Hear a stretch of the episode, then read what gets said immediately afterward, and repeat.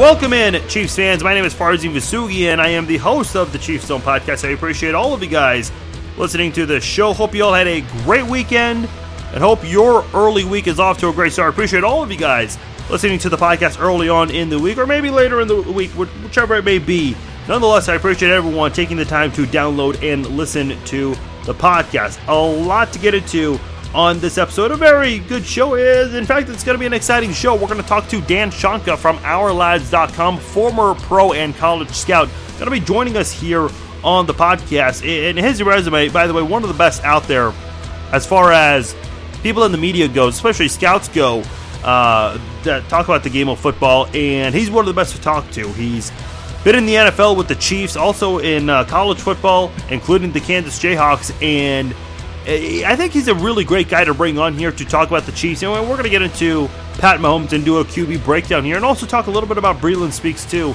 Uh, but this is a really a, a, great guy to have on because he's, of course, got a lot of familiarity in Kansas City. Being a former scout himself here, he knows the environment, the the culture, the excitement that Kansas City Chiefs fans bring. Of, of course, being the loudest fans in the NFL. And not only that, he's worked with Andy Reid before in Philadelphia uh, up front before. So he's definitely the perfect person to have on here. There's a question that I asked Matt Miller uh, the previous week. Of course, second week in a row, we're going to have a scout on the podcast, which I think is always good because look, uh, we can say we can talk we can talk about the game of football until we're blue in the face, and you know I, I do this podcast. Of course, I, I, think I've got a good grasp on the sport, uh, better than some fans out there. Uh, but at the same time, we're all just fans at the end of the day. So we need scouts to come on here and give us this comprehensive breakdown sometimes and give us their side of things. And because they always see things differently than we do. And Dan's a great guy, of course, because he's worked uh, with Andy Reid, as I mentioned. And there's a question uh, that I asked Matt Miller last week on the podcast, and I'm going to ask the same question to Dan because he's got a little bit more familiarity with Andy Reid. And I think he's a perfect person to talk to about this and uh, ask that specific question too. And you guys will hear that later on in my conversation with Dan Shonka. If you guys want to interact with me on social media, you can do so facebook.com slash Farzin Vousoughian. Like and follow me on Facebook. You guys can also follow me on Twitter at Farzine21. You guys can send me an email as well, farzine at farzinvousoughian.com. If you guys haven't, make sure you are subscribed to the podcast on iTunes. We're working very hard to expand the podcast out a little bit. For uh, for a while, I thought we were on Google Play for a bit, and I know a lot of you guys have asked when can we expect the podcast on Google Play. Uh, that is going to be happening very soon, so please stay patient. That will be coming very soon. Uh, I thought this was on Google Play, but that was the previous feed back when I was on thesportstuff.com, of course, ran by Dylan Richardson.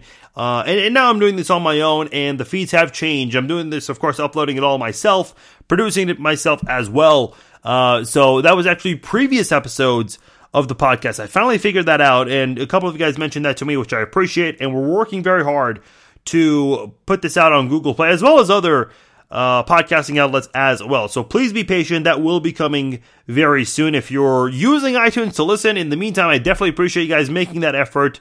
Uh, trust me when I say it will happen very soon. Before the end of the month, we will get on Google Play very soon. As I mentioned earlier, we did have the conversation with Matt Miller last week. If you haven't heard it yet, do check it out in the archive section on iTunes. And of course, I have tweeted the links uh, on Twitter and also posted them on my Facebook page.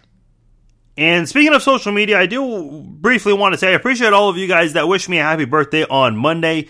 Uh, turning 27, just like uh, Kareem Hunt's jersey number. So definitely appreciate all of you guys that sent me well wishes on Monday. I, have got to say, and I, I, believe I've shared the story before on the podcast. You know, me, me personally, uh, birthday, uh, you know, like a lot of people, and, and certainly people in their 20s, 30s, and beyond listening can definitely uh, relate to this. I mean, I, I've learned that once you get to your 20s, your birthday is just another day, but that's kind of been the case for me even before then. And don't get me wrong, I was looking forward to my 21st birthday when that happened, which was great and all. Certainly had a lot of fun, uh, even though it was on a Monday, uh, which is the same this time around. Uh, but I, I, do have to say, you know, me personally, on my birthday, because it falls in, in late May, uh, and that's really when school gets out around late May. You know, I, have always been used to, as a kid, you know, in high school, uh, know, all right, it's my birthday on the 21st, and then, of course, parents shut everything down and, and, and they force you to, to study and do well on your finals, of course. So uh, I, I've been used to focusing on school on my birthday. Uh, not the most exciting way to celebrate your birthday, but hey, uh, got to do what you got to do sometimes. Uh, however, uh, of, of, course, a lot of people know, and maybe the younger fans may not know this, but if you if you're a college student or if you've uh, graduated or, at the very least have enrolled in college before, you know that college semesters are much shorter and the breaks are actually a little bit longer. And that was pretty cool for me because my first year, uh, my first full year after, uh, as a freshman, as a college student, the first day of summer was actually my birthday on my, my 19th birthday. So that was probably the coolest birthday I had uh, just not having to go to school, having to worry about anything, and coming home uh, after the uh, after the semester and just kind of relaxing on that first day of summer on my birthday, which I thought was very cool. So, and of course, that's you know a lot of your friends coming back home for the summers. That's kind of a good time to see everyone once again uh, that you haven't seen in a while. So I, have always appreciated that about my birthday, just just being able to relax and uh, enjoy that. At least I was during college, of course. Uh, you know, on a Monday, on a work day, going back, back to work. But hey, another day I'm alive uh, it's all good, and I definitely appreciate all of the comments. Let me just wait for one quick minute, if I may. Because there are people out there that brag about their birthday like they're the king of the world or the queen of the world. And listen, I, if you know, if you've got someone very close to you nowadays with the social media uh, era that we are in, yeah, of course, you know, upload something and, and let your uh, let your loved one know that you care about them, and let all of your friends know that it is a, uh, a birthday for uh, someone close to you. But there are people out there that that think they like own the world for one day, and I, I've never wanted to come off that way on the day of my birthday. In fact, and, and again, especially after your 21st birthday, stop bragging that it's your birthday because let's be honest, no one really cares. You may get a few happy birthdays here and there from people that you don't even know that well on Facebook, but outside of that, I mean, no one really cares that it's your birthday. They really don't. In fact, if anything, I think mothers should be the ones bragging about that day because they put up with you for several months and then uh, gave birth to you. And I think they're the ones that should be bragging the most on that birthday. But that's just me. Again, like I said, I appreciate all of the uh, birthday comments, even though I don't like to make a big deal out of it. Definitely appreciate all of the kind birthday wishes that you guys sent to me on Monday. Enough about that. Let's get into the Kansas City Chiefs. And of course, Dan Shonka going to be joining us very shortly here on the podcast. Uh, not a lot of Chiefs news. Uh, I do have to say, Patrick Mahomes, for those of you who knew, and I mentioned this on the Facebook page, yeah, he threw out the first pitch on Friday's game against the New York Yankees. The Royals and the Yankees, of course, squared off uh, for three games over the weekend at Kauffman Stadium. And the Chiefs won on Friday when Mahomes threw out the first pitch, and they lost on Saturday and Sunday. In fact, they were blown out by uh, by the Yankees. If I'm not mistaken, I believe the Yankees and the Red Sox hold the uh, two best records in baseball right now. But on Friday, the Royals beat them. What did Mahomes? What happened when Mahomes visited Allen Fieldhouse to support his alma mater, the Texas Tech Red Raiders? The Red Raiders beat the Jayhawks. Not a coincidence. Mahomes goes out and throws the first pitch at the Royals Yankees games. What happened? The Royals beat the Yankees, and then they lose the next two games. So, uh, I don't know. I'm, I'm starting to get into this Mahomes fever a little bit. I don't know about you guys, but I'm starting to feel pretty good about him. Uh, seems to be that really really nice good luck charm that we've needed in Kansas City for a long time. Maybe it's just me.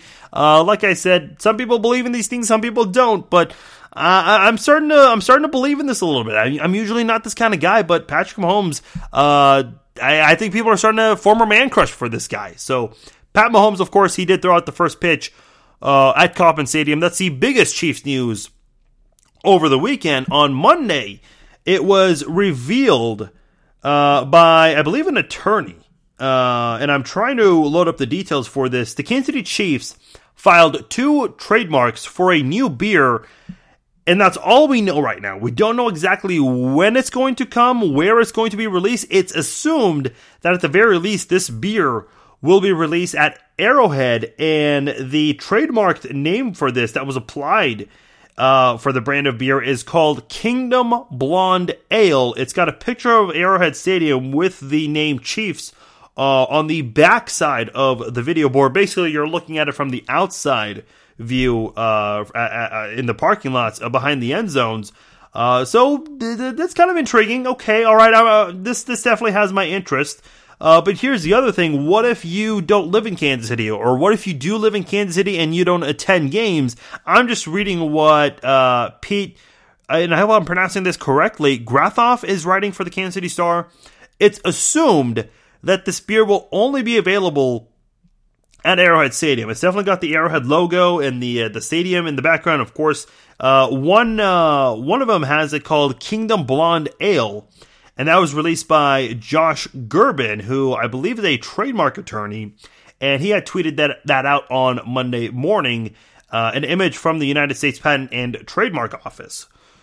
So, what do you think about this? Because, uh, like I said, not the most exciting week of Chiefs news, but this seems to be the uh, biggest uh, Chiefs news on uh, to start off the week on Monday. Uh, another trademark name calling it KC Blonde Ale, which has the Chiefs logo with the uh, arrowhead and the KC inside. Uh, basically, the Chiefs logo, like I said, and then underneath it, it says Blonde Ale, and there's a poll on the Kansas City Stars website that says, which name do you like better, Kingdom Blonde Ale or KC Blonde Ale?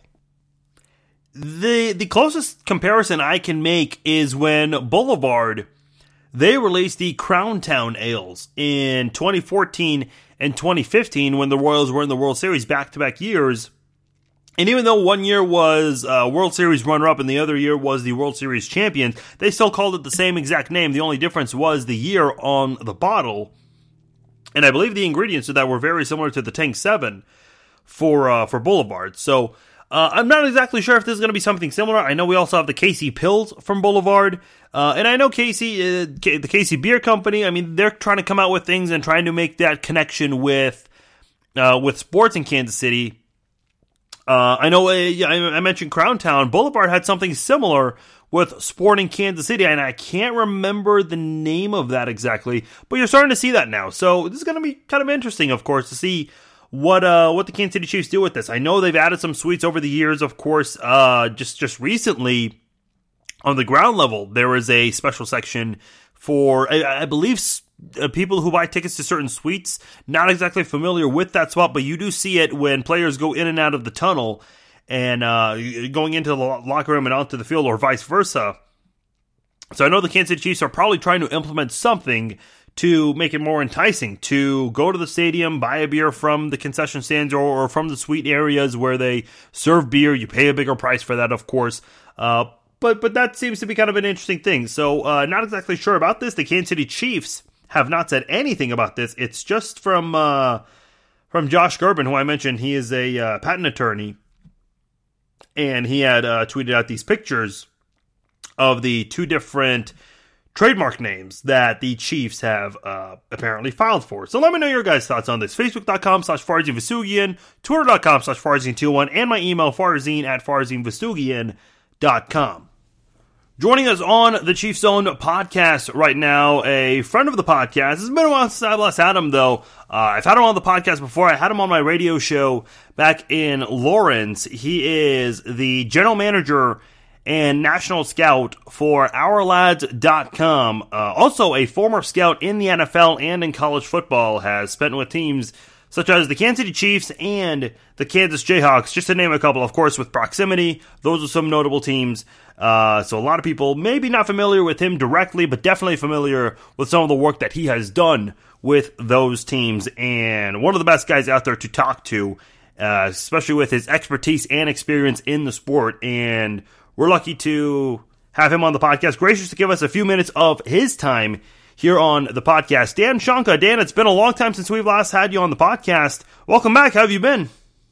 Yeah, I've been good. Thank you very much for asking. Uh, and uh, yeah, it's um, with these OTAs being ramped up now, we can kind of see after mini camps and things how these uh, rookies are doing. And uh, of course, Kansas City was fighting with a short stick this year by giving up the first round uh, pick a year ago uh, for uh, hopefully an outstanding quarterback. But uh, I, you know, I think that uh, Patrick Mahomes, if he steps up and does what everybody thinks he can do, uh, it you know may be a good bet. we definitely want to get into all of that with you. Uh, I mean, there's so much to talk about with Patrick Mahomes, this being his first year as a primary quarterback, and a lot of things that he's got uh, around him. Uh, that can really help him succeed. Definitely want to get into all of that with you. First, I, I want to talk to you real quickly because I think your website, ourlads.com, uh, which you're the GM and scout for, and you told me this before we started recording, you've been doing this for 14 years now. I feel like there are a lot of people out there that are familiar with what you guys do and and just all of the scouting services you provide. And you guys also provide great depth charts, by the way. I know you mentioned on social media the guy who had a big hand in creating all of those and keeping up with those. He had passed away, but uh, you guys still do such a great job of pushing forward with those depth charts, uh, which is something I use quite a lot for my game preps uh, when studying the upcoming opponents for uh, for the Chiefs each week. Uh, you guys really just do a great job. I, I, feel like even though there are a lot of people that are familiar with our lads, the whether it's the scouting, the depth charts, or both, I, I think there are a lot of people out there that may maybe not familiar with ourlads.com at all. Uh, tell us a little bit about the website and, and what do you want fans to know about your service?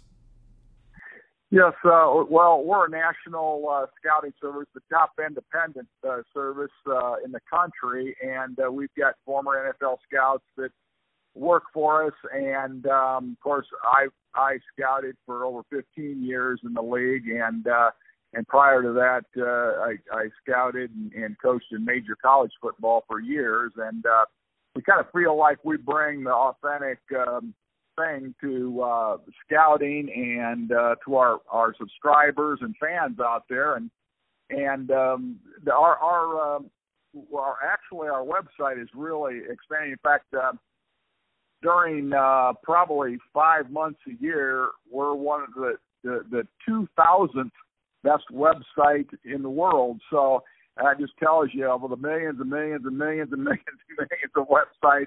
You know, uh, for four or five months, we're you know we're we're coming close to the ESPNs, things like that. So you know, it's uh, it's kind of fun, but. But anyway, um, we've got um, we're really developing the draft section on there. Uh, and uh, as you were talking about earlier, um, our college depth charts and our pro depth charts were known for that because our pro depth charts we actually update daily, and all the transactions that go on in the NFL, players cut, added, uh, retirements, etc. Uh, we've got probably the biggest database uh, in the world. Somebody said the other day, I heard him say that uh, we got the top uh, uh, depth charts in the galaxy. So I guess maybe uh, out there in outer space, uh, we might be number one too. So, but anyway, um, it, it's uh, we constantly have them updated, and then the college ones we update as we can now. The the college ones we usually don't finalize until about a week or so before the first game in the fall. But um, we kind of put together the charts from uh, spring ball and things like that. And uh, but once uh, we hit the season, a week before the season, they'll be updated every week. So um, between 130 uh, college depth charts and the 32 NFL depth, depth charts, uh, we keep pretty busy. Certainly, very busy one, and it's been a very off season uh, for the Kansas City Chiefs. I'll get into all of that in just a moment with you. Uh, I talked about this uh, with my listeners on the last episode of the podcast when I was letting them know that you were going to be on with us, and uh, I reshared the story that you shared on this podcast years ago about how you had suggested Albert Haynesworth over Ryan Sims for the Chiefs, and I, I want to bring that up with you because I don't know uh, if you can share any of the machinations and going behind, you know, what do you do in that moment?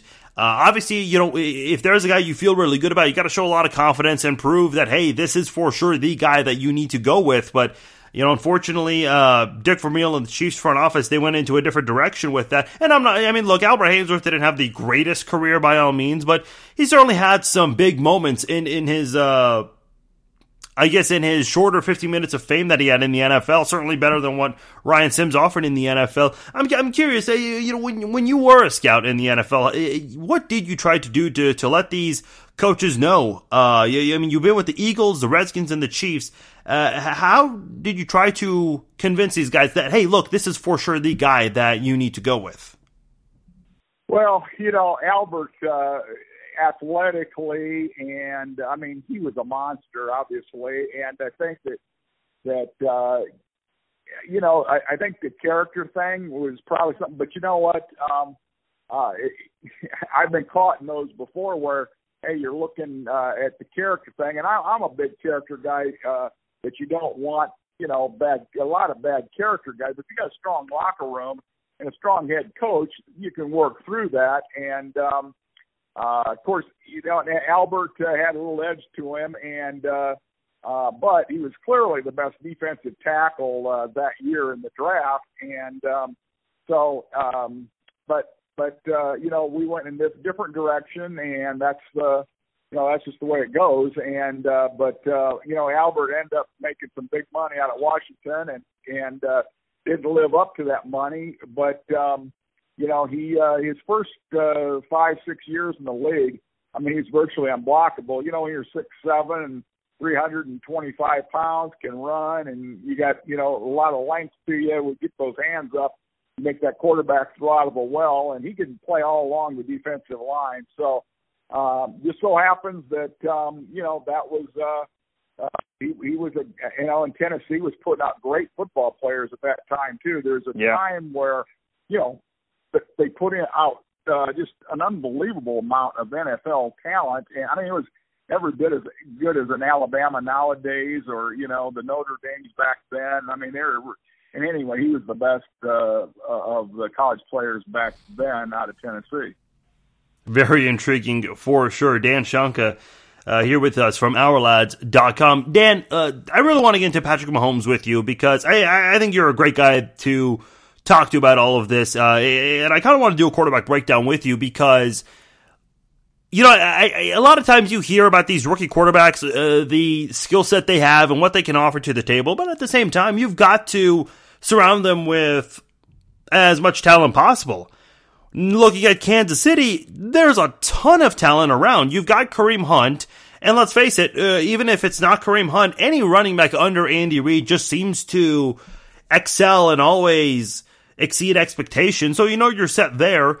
You've got one of the best tight ends in the NFL in Travis Kelce. You've got an amazing all around offensive weapon in Tyreek Hill. Plus, I, I think Sammy Watkins, he can have a better role uh, in Kansas City, the, the role that he's going to have as a number two receiver as he tries to rebound in his NFL career a little bit. I, I think this is going to be a perfect fit for him, and he can do a, a better job this time around in Kansas City.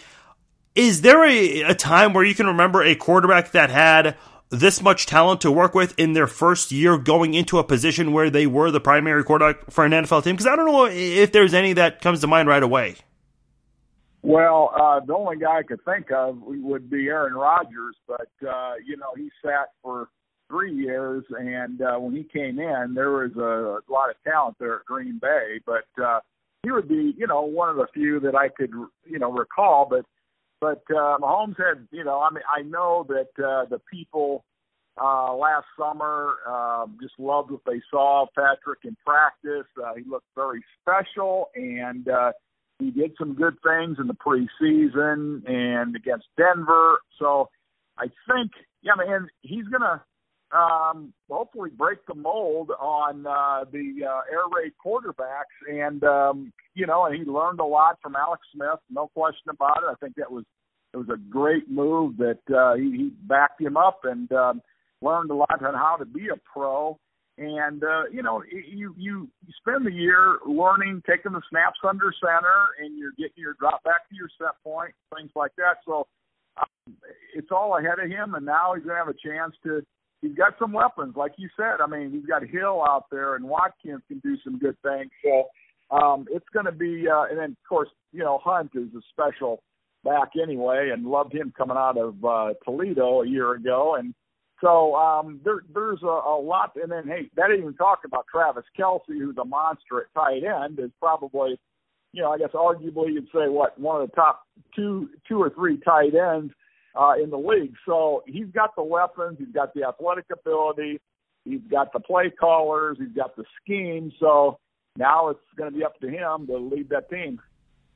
I've got to ask, as a scout, if you can educate all of us. Uh, let all the Chiefs fans know what is it. You know, with with OTAs coming up, as you alluded to earlier in the podcast. And listen, I'll even take it steps further with training camp and preseason games because I think this is a very vital one uh, for Patrick Mahomes. I yeah, sure. I mean, the expectations are high, like I said. But at the same time, we don't know for sure if a guy's going to pan out to do well. And I also have to play devil's advocate too. I look at OTAs and training camps and preseason games, and I can't get too excited for these kinds of things. I really can't because a lot of times you just want to make sure everyone comes out healthy, they look good. They, I mean, they, they, at the very least don't look bad. They can understand the playbook and such, and and run the plays that are called. But I want to know uh, from you as a scout, as Chiefs fans, what should we look out for from Patrick Mahomes in OTAs, training camp, and preseason games?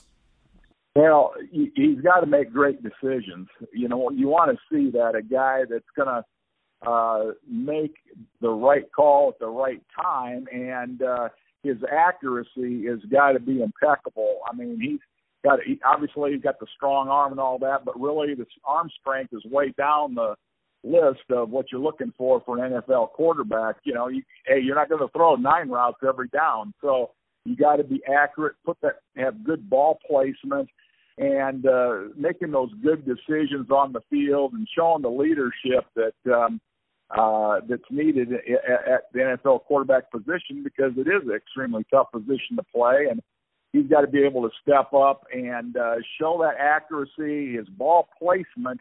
You know, not not um, you know always um, just have to be perfect throws on the numbers, but you got to have perfect throws and hit that wide receiver in stride so he doesn't have to slow down for the ball because man, you do that with Tyreek Hill and that's a touchdown. I mean, Sammy Watkins, that's a touchdown. You hit them right in stride, so you know they don't slow down. But I think the big thing you're going the fans want to look for is the decision making uh, out of Patrick Mahomes. Hey, how does he do, how does he make those adjustments? Uh, you know, uh, can he can he throw from different platforms? Um, you know, he could because you know it's kind of like a doctor going to medical school. You know, you're you're breaking open those uh, cutting those watermelons and cantaloupe and stuff like that. Well, now when you got to cut into a real head, you got to you better know what you're doing. And uh, so Patrick's had all the cantaloupes and watermelons now, and, and now he's going to have to go out and operate on his own. I think the biggest question mark with this offense is the offensive line.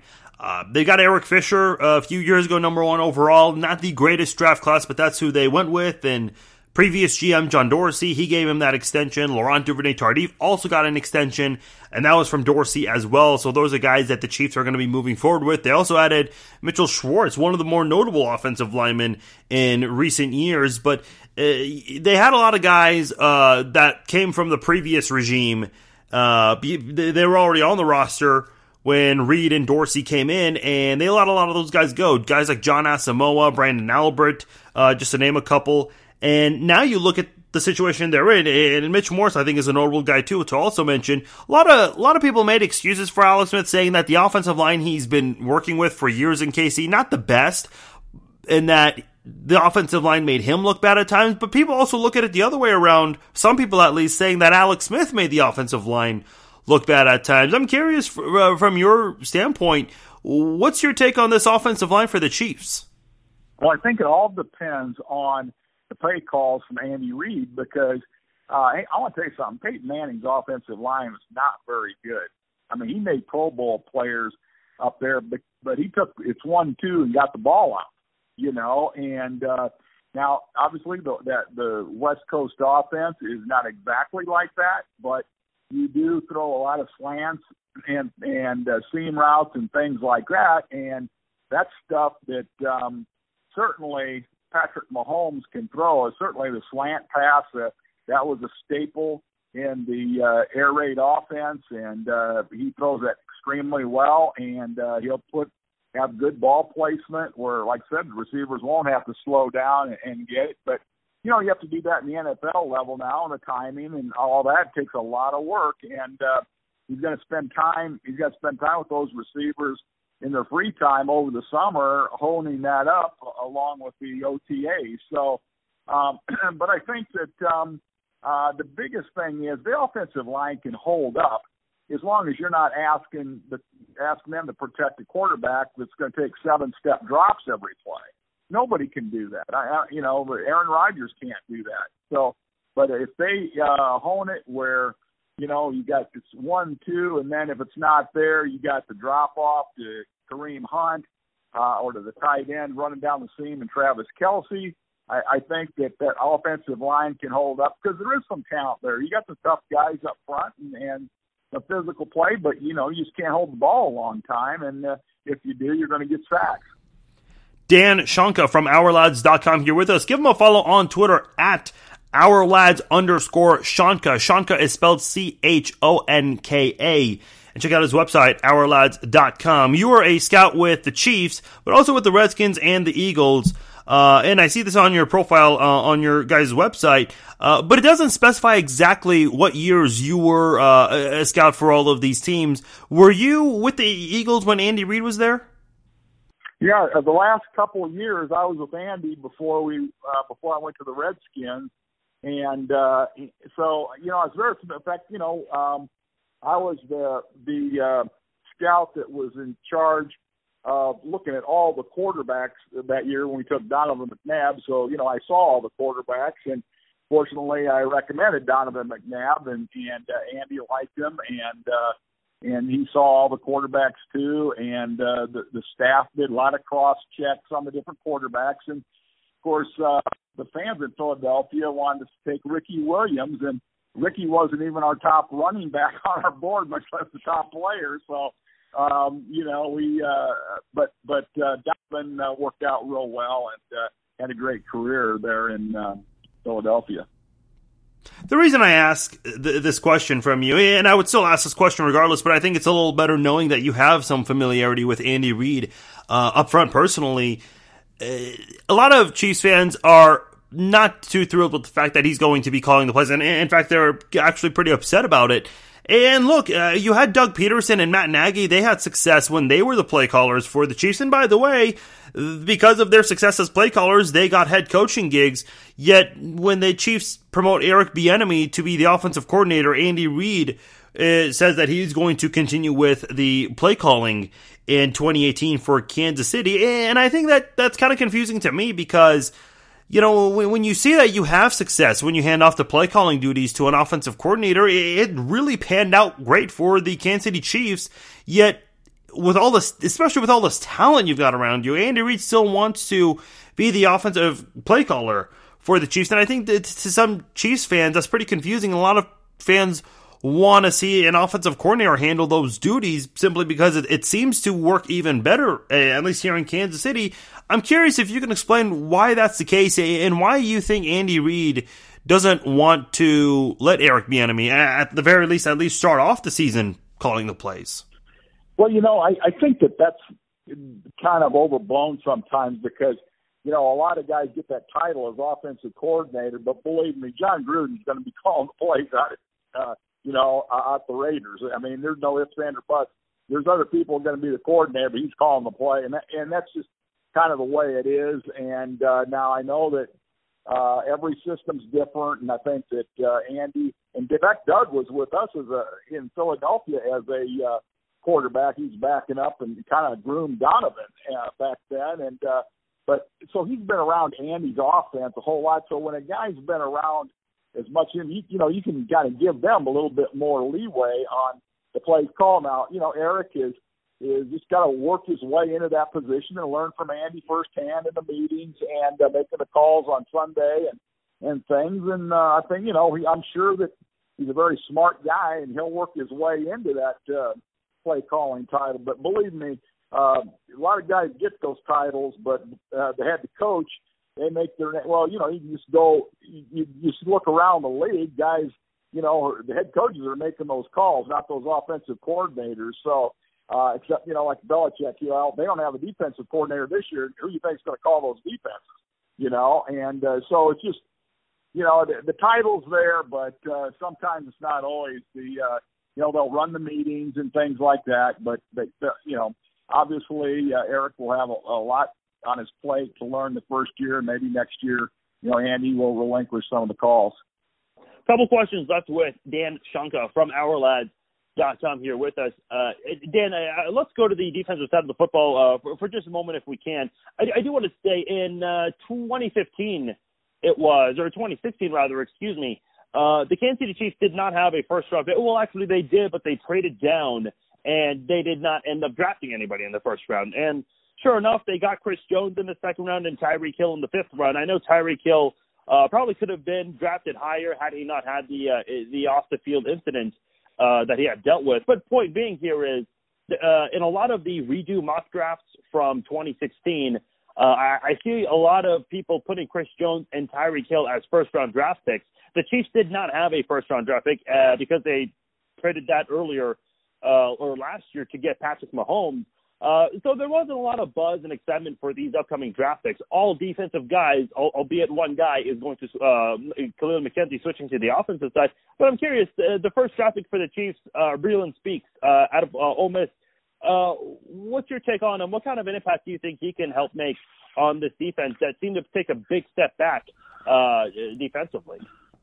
Couple of questions left with Dan Shonka from OurLads.com. Dan, uh, we talked a lot about the offensive side of the football. I want to switch to the defensive side for just a little bit before we let you go and look at Breeland Speaks for a little bit because this is a, the this the first draft pick for the Chiefs in 2018. The Chiefs did not have a first round pick. In 2016, the Chiefs did not have a first round pick either. Well, I take that back. They did, but they traded that away and got more draft picks later on. Now, in that draft, they got Chris Jones in the second round, and they got Tyreek Hill in the fifth round. Tyreek Hill probably should have been drafted sooner, but he had that off the field incident that everyone knows about. Uh, the reason I bring that up is when you look at these redo mock drafts for 2016, Tyreek Hill and Chris Jones are both guys that are put in the first round of those redo mock drafts. There was not a lot of buzz this year because the Chiefs did not have a first round pick. And you had mentioned the Chiefs traded that up in making that investment for Patrick Mahomes.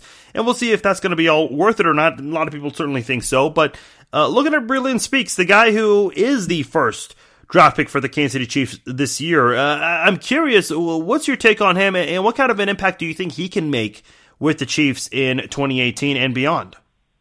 Well, I think the big thing that that uh, appealed to the Chiefs with Speaks is his versatility. I mean, you hear this is a big man now, and he could, he played linebacker, you know, too in college. So uh, he not only can put his hand down and rush off the edge, but he can drop into coverage. I mean, he's a very athletic guy, and um, I, I think the thing anymore, you look around the NFL, these rosters, they want versatility and um, for, at every position. You know, I mean, you've got to have uh, linebackers that can cover, like inside linebackers that can cover running backs outside. You've got uh, strong safeties that got to be able to play the run more when they're up close to the line of scrimmage, and and uh, they're lacking that size, but they're playing say smaller linebackers now than they used to, guys that can really run. So the, the both offense and defense, and well, you see offenses now. I mean, yeah, your base offense is three wideouts you know, so you got to have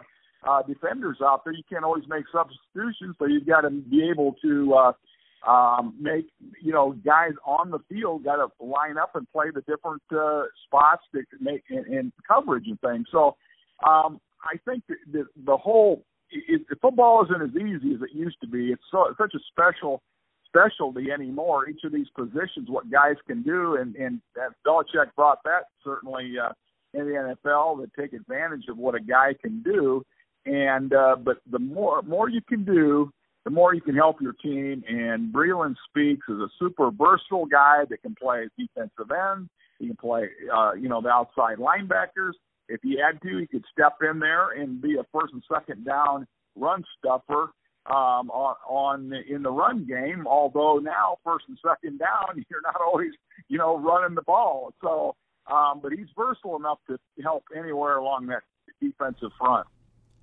Final question I have for you, Dan, and this is actually not Chiefs related. I want to ask you about the Kansas Jayhawks because as a scout, you were with the Kansas Jayhawks for uh, for a little bit, and uh, I'm sure you, of course, have a little bias towards all of the teams that that you cover. And when I say bias, I, am sure these are teams that you know you root for inside because they gave you these opportunities. And of course, me being a big KU fan and also a grad from there, eh, you know, I, I root for for them. Of course, uh, it's just really hard to watch what's going on with that football program. It really is, and. I'm sure you heard the news. They fired Sheahon Zenger Monday morning. And I know a lot of KU fans listening and a lot of people who are not KU fans. They're fans of K State or Missouri. But I think even then, this is still kind of interesting because of the proximity. And not only that, the, the fact that this is a team that's made no progress whatsoever. And that really seems a very difficult thing to do uh, over the years to not make any sort of improvement whatsoever. Uh, here in Kansas City, of course, we've seen the Kansas City Royals have a lot of bad seasons, and then for two consecutive years, they made the World Series. And now here they are being one of the worst teams once again. So it's kind of weird seeing that dynamic uh, just across the street from Arrowhead. Uh, I'm curious, as someone who uh, was with the Jayhawks at one point in, in your coaching career, what do you make of this football program and, and what where do you start? What do you do with this program that honestly has shown absolutely no progress whatsoever? Well, I tell you, um, first of all, when my wife and I were in Lawrence, we absolutely love Lawrence, Kansas. I mean, uh, if you can't recruit to Lawrence, Kansas, then you can't recruit. I mean, it's a beautiful campus. You got great people. Uh, you got super education, uh, you know, the business school, et cetera, et cetera, and go right on down the line an engineering program that a lot of people didn't know that is really outstanding. So, you know, all that stuff is positive. And what we did when we were there, we turned the program around. And um, you know, I was Don Fambrough's second uh, term there, and uh, or you know, his second uh, time uh, there. And uh, I, I see, I brought in I think seven starters the one year that I was a full time uh, scout there uh, and recruiter, I should say. And um, we we uh, the thing is, you got to go. You got to get guys that are hungry to recruit. All right, and believe me, it's not. And I I know you know KU's been beating their head against the wall for years. It's not that hard if you get you you look at it this way. If you got uh, say you got 10 coaches now, or you got eight, let's say you got eight on the road, and if you tell me each one of those guys can't bring in one starter, you know, if they don't, they ought to fire them because I know one thing. A guy told me a long time ago it's a lot easier to, you know, coach a player when he's pretty good, you know, so you better get a good one out there. And, uh, we brought, and I brought in seven starters in, in one year. Now back then you couldn't start as freshmen, but the kids all started, you know, their sophomore. Well, take that back. There was a couple JC guys, Broderick Thompson, who played for years in the National Football League as an offensive tackle. I brought him in as a defensive tackle, you know, and, and Broderick, uh, and then Guy Neighbors was a, a defensive tackle, started two years a JC guy. Um, but then uh, Renwick Atkins uh, brought him in, Reggie Smith, guys like that. And uh, I got them out of Chicago, beat Big Ten schools, and um, went in, and, and you had to go in and get those guys that uh, uh, you have to identify the talent. And if you can't identify talent, then I think you move on from those assistant coaches and find people that can get, you know, find young guys enthusi- that are enthusiastic and and uh, will not turn. You know, they got to turn over every rock to find players. And the thing you want to do first, obviously, you want to recruit the state of Kansas first. I mean, you know, and it's going to be tough because you haven't won but that you got to make a breakthrough. And of course, Kansas State's have done a great job there. Bill Snyder's done an outstanding job down the road, and he gets a lot of times the first you know shot at the Kansas kids and the uh, Kansas City kids and what have you. But um, you just got to um, get recruiters. Uh, if you got eight guys, you better eight guys on the road. You better get eight recruiters, and then what you might have to do initially is you know go go uh, expand your horizons. You to go a lot of different places to get players early, and then once you start winning, your local guys will jump on board. Uh, you know, and uh, but um, you've got to get guys that you can develop, and uh, hey, maybe you got to take a short running back that say, for instance, he's five nine, uh, 205 pounds. I'll guarantee you, there's a ton tons of them out there uh, three down type backs that um, you just got to go after. Get some of those guys. You got to get those big linemen that you can develop. That that um, you know you got to identify earlier in their career. So I mean, it's, it's a lot of hard work. But I tell you what, we turned around, went to a bowl game uh, with all those guys I told you about that I signed as freshmen. They became sophomores. You know, we went to a bowl game that year. So um, you know, you, you just got to, and then to maintain it you just got to again have that uh, the desire to be great, you know, uh, recruiters out there and um, keep after it because Kansas is a great place to recruit. Um, there's absolutely no doubt in my mind that it can be done there. But hey, you got to have a lot of hard work. You got to have the athletic director that's behind you 100%. Bob Marcum was there when I was there, and he was he was football crazy, man. He loved the basketball, but he knew what it took. He's an Ohio guy, knew what it took to to get a program turned around. And of course, Don Fambrough from being from Texas, and John Hadl, uh, great, you know, one of the greatest names in Kansas history. Uh, you know, so hey, it, it was. And I'll tell you one thing about the alumni.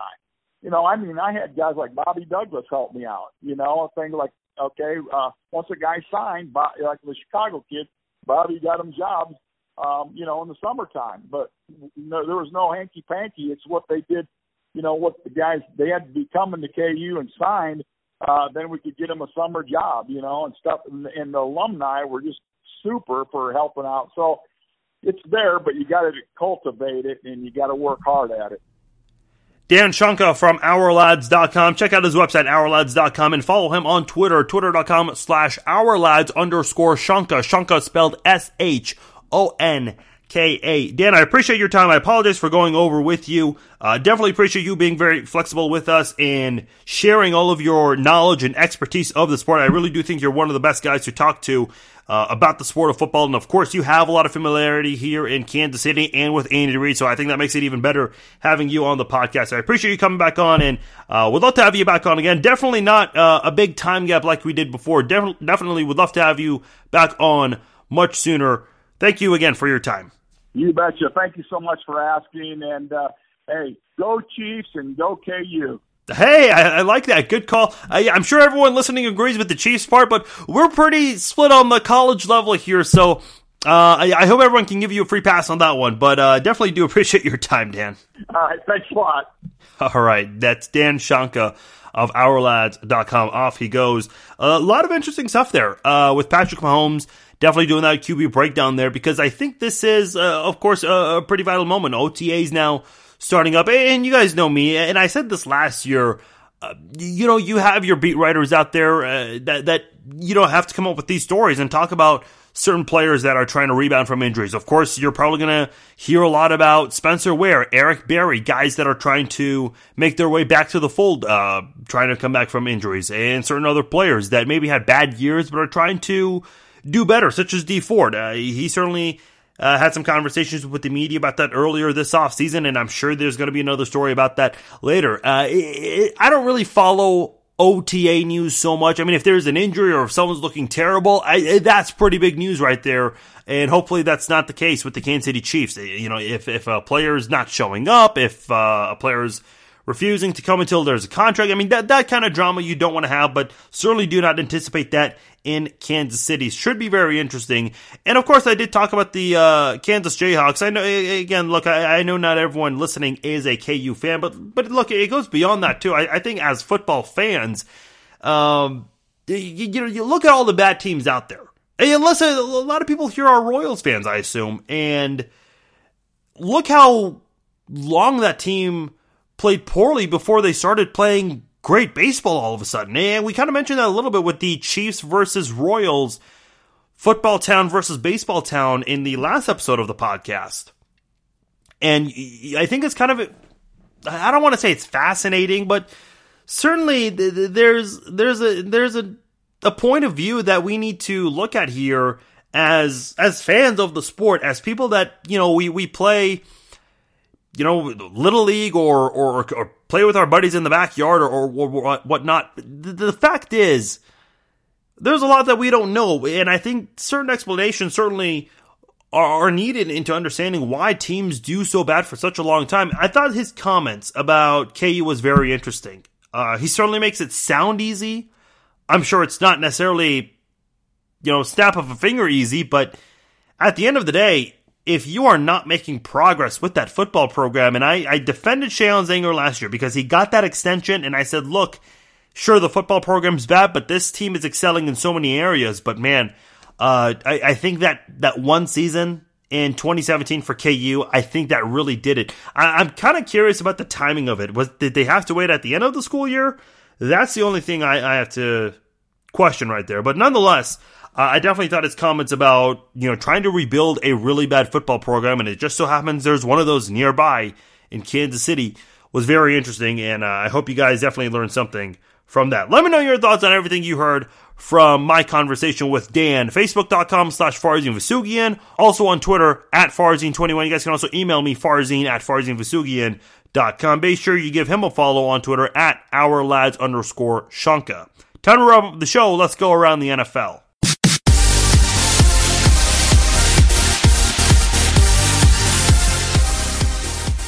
Dez Bryant remains a free agent at the moment. Of course, former Dallas Cowboys wide receiver who accomplished a lot there. I know he's taking a bit of a step back, but eh, Dan kind of mentioned this with the tons of websites out there. A lot of sports websites suggesting that Dez Bryant should join this team or, the, or that team. A lot of team specified websites calling for their team to essentially sign Dez Bryant. And Listen, I, will just say this right now, and I know there's one article on Sports Illustrated talking about why Dez Bryant will regret passing an offer from the Baltimore Ravens. I'll just say this: he's got to prove himself. He's got to take a one-year deal for 2018, play that year out, and prove himself, and then demand more money from teams in 2019. He has not been in his Pro Bowl his form, his Pro Bowl self for three seasons now. In uh, the 16 games that he played last year, he had 69 catches, 836 yards, and six touchdowns. And that was his best among the last three years. He had eight touchdowns in 2016 uh, compared to the six last year. But other than that, 2017 was his best year in the last three seasons. Those aren't necessarily great numbers when you think of Dez Bryant. Had a thousand receiving yards for three consecutive years, just dominated cornerbacks on the field, and we haven't seen the same Dez Bryant since then. And of course, the the fallout with what happened in Dallas certainly very questionable. And you know what's next for Dez? Nobody knows right now. But I think if he goes with that one year deal just to prove himself, I think that's really the best way to go about it. Another player that's finding one way to go about something, Johnny Manziel is going to the CFL. He has signed a two year deal with the Hamilton Tiger Cats. Now, the head coach of the Tiger Cats, he had mentioned that the uh, starter that they have had in the past, he's going to remain the starter, but he will give Johnny Manziel an opportunity. He thinks Manziel is going to pick it up pretty quickly as training camp is underway with the Tiger Cats and the rest of the CFL. And I think at the end of the day, look, I think he's going to succeed in the CFL. Remember Maurice Leggett, the cornerback for the Kansas City Chiefs in 2008 and 2009? Didn't do very well. Did start a lot of games. I mean, there were not a lot of good cornerbacks ahead of him, so he did start a lot of games. He's actually found a lot of success in the CFL, and I think that's due to because of the fact that he had a lot of starting experience in the NFL. Manziel has some of that starting experience in the NFL, and I think he can carry that over to Canada up north and create some success there. And I think he'll be able to do that. If a player of Maurice Leggett's caliber is able to find success in the NFL, I certainly think Johnny Manziel can do a good job and probably probably be one of the best quarterbacks in CFL history. By the way, keep in mind another former Chiefs uh, player, uh, actually quarterback Casey Printers, he went back to the CFL after he was cut by the Chiefs, and more famously by Ray Farmer on Hard Knocks and he ended up getting a uh, $500,000 contract. I forgot from which team, but that ended up being the highest uh, paid contract ever given to a uh, CFL player. So I'm curious to see if Johnny Manziel, if he can prove himself and eventually break that uh, contract record later on in his CFL career. And the last thing I do want to touch on is JJ Watt and just the uh, just the positivity that he's trying to spread. Everyone knows about J.J. Watt and what he did during the fall with uh, hurricane relief in uh, Houston and the amount of money he raised 24, 25 million dollars he raised to help rebuild the city of Houston. And I'm sure everyone heard about the uh, horrific shooting that took place late last week in the Houston area at Santa Fe High School. And uh, it's been reported that uh, 10 uh, are, dead from that shooting. And look, I mean, it's very unfortunate just how many times we hear about these kinds of incidents. Uh, in the United States, and uh, unfortunately, this is becoming a common thing. And, and you know, people who are higher up there, uh, whether you agree with their stance or not on certain things, I mean, they're hopefully trying to do their best in trying to uh, erase all of this. But JJ Watt, in a world where we hear so much negative news, whether it's shooting, whether it's uh, just a big divide in politics or a fight that takes place, a robbery, whatever. Uh, and and again, being in this PC social media world that we're in now, uh, these things are recognized and noticed a lot more. And unfortunately, we don't hear uh, enough of uh, good things. And JJ Watt is uh, one of the good things out there, one of the good people out there in the world. And we need more people like JJ Watt, more more higher profile guys, more celebrities like JJ Watt. Remember, I told you um, the uh, head coach of the San Antonio Spurs, Gregg Popovich. He, he said, uh, and I'm paraphrasing, here, I can't remember the exact comment, but he said that, you know, if you're rich as hell, donate. And here's a guy in JJ Watt who does, who makes a lot of money, despite not playing much the past couple of years. And uh, there, there was a uh, report released late last week that he had uh, announced that he will pay for the funerals for all of the victims uh, from the shooting. Now, look, I mean that's that's not going to heal the uh, the the big damage that's already been done, but at the same time, uh, when we hear things like this, something positive never hurts to uh, to, to, to, to just see happen. Um, you know, I mean, look, if you believe in thoughts and prayers, those kinds of things, you know, go ahead and do that. That's fine. Uh, but when someone takes action like JJ Watt does, again, someone that ha- makes a lot of money and can make a big impact. Think of what JJ Watt does to the city of Houston. And you know, I remember when the Royals won the World Series, people were saying, "Well, give the, the the team the key to the city." No, no, no, no. You do not give the the key to the city to people who win a sports championship. That's just recreational entertainment. That that's fun stuff right there. JJ Watt's a guy that's trying to lift the city of Houston. And, and, man, I mean, if I if I wasn't a Chiefs fan, if I was a, just a football fan that didn't have any loyalties to any NFL team, I, I would just make the Texans my favorite because of JJ Watt. Outside of the Chiefs, JJ, I consider JJ Watt my favorite player, more so my favorite person, uh, because of what he does. And again, I know there are a lot of people out there that pursue certain things personally, but we don't see much of this. And I think JJ Watt needs to be used as an example for a lot of athletes out there and a lot of other celebrities out there because I, I think there are a lot of public figures, you know, again, athletes, celebrities, actors, actresses, whoever. Uh, they, they love to use their public profile and gain all the attention, but they never want to give back.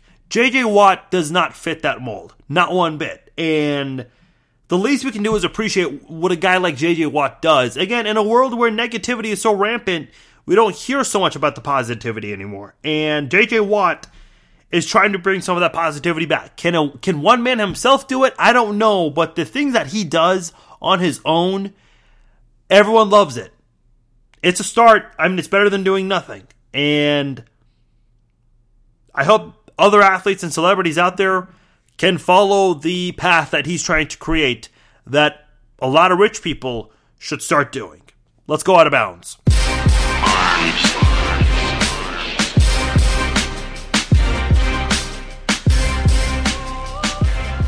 All right, some NBA and NHL to get into on this segment here. First, I want to talk about the Las Vegas Golden Knights advancing to the Stanley Cup uh, the 200 to 1 odds uh, from the Vegas Westgate betting uh, site uh, they gave him those odds. Another betting site had the Vegas Golden Knights as low as 500 to 1 odds.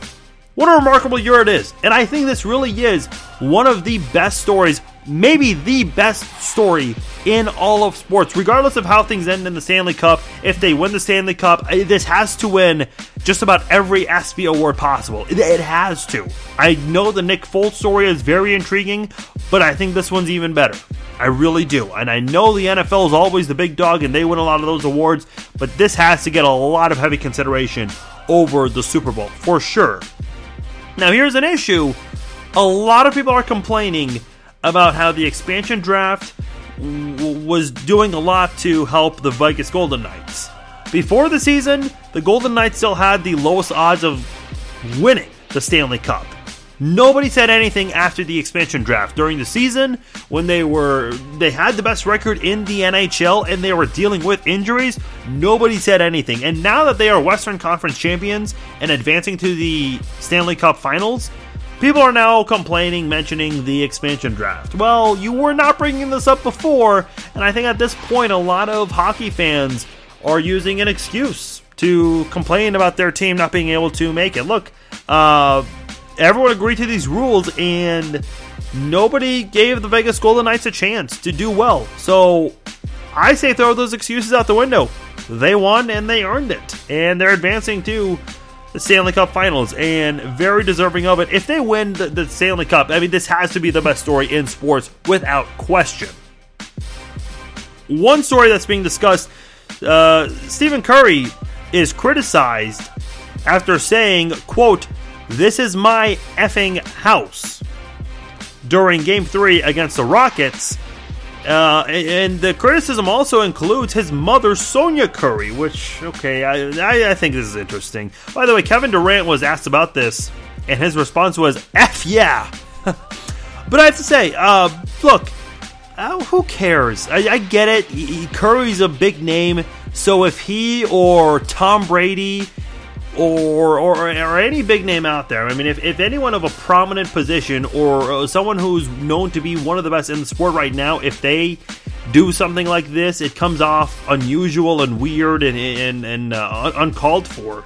Uh, but come on, I mean, look, everyone, even the kindest person out there curses once in a while in excitement or in anger, even. Uh, so let's uh, let's not blow this out of proportion. I think people are making way too big of a deal about this. All right, if this was Klay Thompson saying this, nobody says anything. Maybe it makes the rounds on Twitter, but that's it. I mean, come on, it's not a big deal. Let's let it go. One thing that is a big deal, though, uh, a report uh, that's talking about the NBA coming to Kansas City. The uh, conversation about that has heated up once again. Jared Sutton of the SEC network. He was told by an NBA executive about the possibility of a team coming to Kansas City. Here's the quote Kansas City, and this is what he was told from an NBA exec. Kansas City will get an NBA team at some point. It's a real thing I've heard from multiple sources. Okay, that's interesting, but here's the other thing uh, Kansas City was promised at least an NBA or an NHL team. I know the Pittsburgh Penguins came very close, ended up not being the case. Um, but the Sprint said, here's the other thing: even though Kansas City was promised to get a sports team once the Sprint Center was built, I don't think the Sprint Center was ready for the success that it has now. The Sprint Center is considered one of the busiest arenas in the country and in the world, and it's because of all of the concerts that they put on throughout throughout the year, and they keep it as one of the more busiest arenas out there. Yes, they have some sporting events. They have an NBA preseason game, an NHL preseason game. They have the CBE Classic, the Big 12 tournament. Um, I mean, what other, other sporting events I can think of off the top of my head? Um, I mean, not a whole lot. I mean, you've got some semi sports like Monster Jam and figure skating. I mean, you get those events every now and then. The Harlem Globetrotters, I like that technically is considered a sport. Uh, and recently, we've seen a lot of NCAA action at the Sprint Center. We've had the Final Four in volleyball uh, just this past winter, and you had the NCAA regionals for women's this past year and regionals for men's last year in Kansas City. So there's been a lot of sports activity, uh, more so recently than before, uh, with the Sprint Center. The the only sports team we've seen downtown uh, full time the Kansas City Brigade, the Arena Football League team.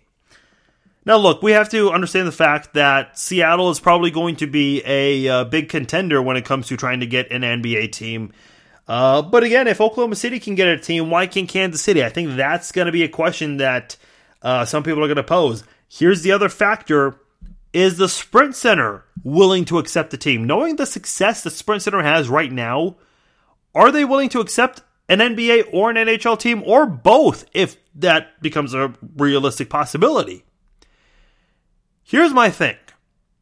The the Staples Center in Los Angeles it houses the Clippers, the Lakers, the LA Kings.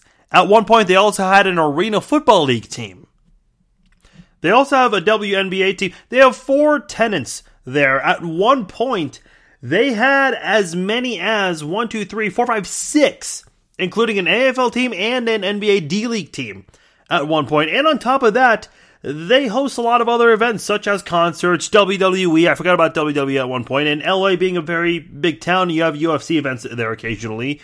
Uh, you had a UFC event in Kansas City a little more than a year ago. So listen, I think it's certainly doable. I think you can have, a, I think you can have an NBA team and an NHL team, or at least one of them, and still continue your schedule with the concerts. The only thing you've got to be very careful with is scheduling conflict if your team makes the playoffs. I remember the Denver Nuggets, they did not think that their team was going to make it to the Western Conference Finals one year, and that drew conflict with WWE Monday Night Raw. And WWE was forced to find another venue, and crazy enough, they actually picked the team that the Nuggets were facing against for that series, the Lakers, and they held an event suddenly at the Staples Center, and it sold out. And look, good move because that's the second biggest city in the country, so that's a very easy move, even though it interferes with a hometown team playing basketball. A lot of people live in LA, so they would be more than happy to attend the event. That's the only thing you've got to be careful with when it comes to a scheduling conflict. Don't schedule something if there's the quote unquote off chance that maybe your team advances to the playoffs. That's the only thing, that's the only concern I would have. But again, you have people out there. It's a very rare thing. It doesn't happen often. Uh, you generally, people out there, they're very careful and cautious of scheduling these kinds of things when it happens. Look, this is a sports town for sure. People got behind the Royals when they got good. People got behind Sporting KC during their championship run. People have always been behind uh, the Chiefs, the loudest stadium in the NFL, Allen Fieldhouse nearby, the loudest basketball arena in college basketball. So you know a team downtown, NBA and or NHL, will get a lot of support from people in Kansas City. Make it happen. You could do both that and continue your schedule with concerts. I think you can do that. I don't think it's that difficult of a thing to do. If a, a place like the Staples Center can do it, and again, I know they're a much bigger market, but if they can continue with all of those tenets and continue on with their other events, certainly the Sprint Center can do it as well. Final segment of the show, let's throw some penalty flags.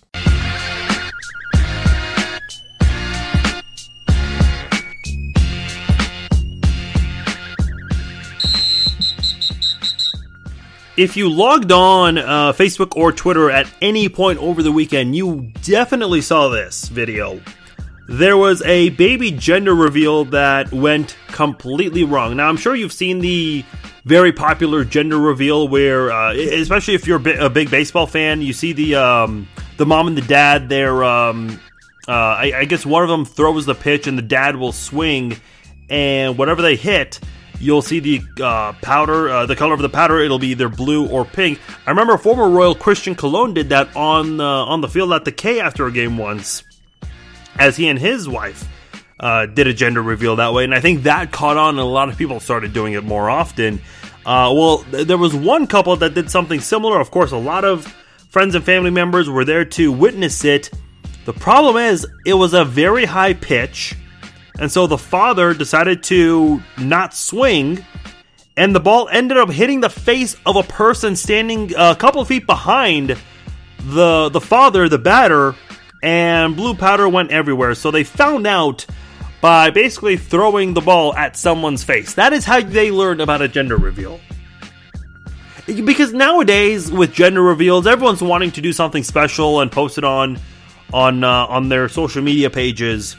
Imagine, you know, you tell your kid about this, you did your gender reveal this way, and that's how they how they found out that they were a boy by throwing a ball at someone's face. That is what gender reveals are now starting to come to. Okay, another thing that happened over the weekend, I'm sure everybody for sure knows about this one. The royal wedding took place. And it happened roughly around 4 or 5 o'clock, uh, Can- uh, Central Standard Time, Kansas City time. And let me just say, I woke up uh, uh, around. Yeah, I generally wake up around seven or eight on Saturdays. Uh, I wake up very early on the weekdays, but I sleep in a little bit on Saturdays. And I check social media first thing I do when I wake up on my phone, and I already see tons of posts from hours ago regarding the royal wedding, uh, the, the dress, how pretty it is. Let me just say right now. Let me ask: Do any of you wake up at 4 a.m for your own wedding. None of you? No? Okay.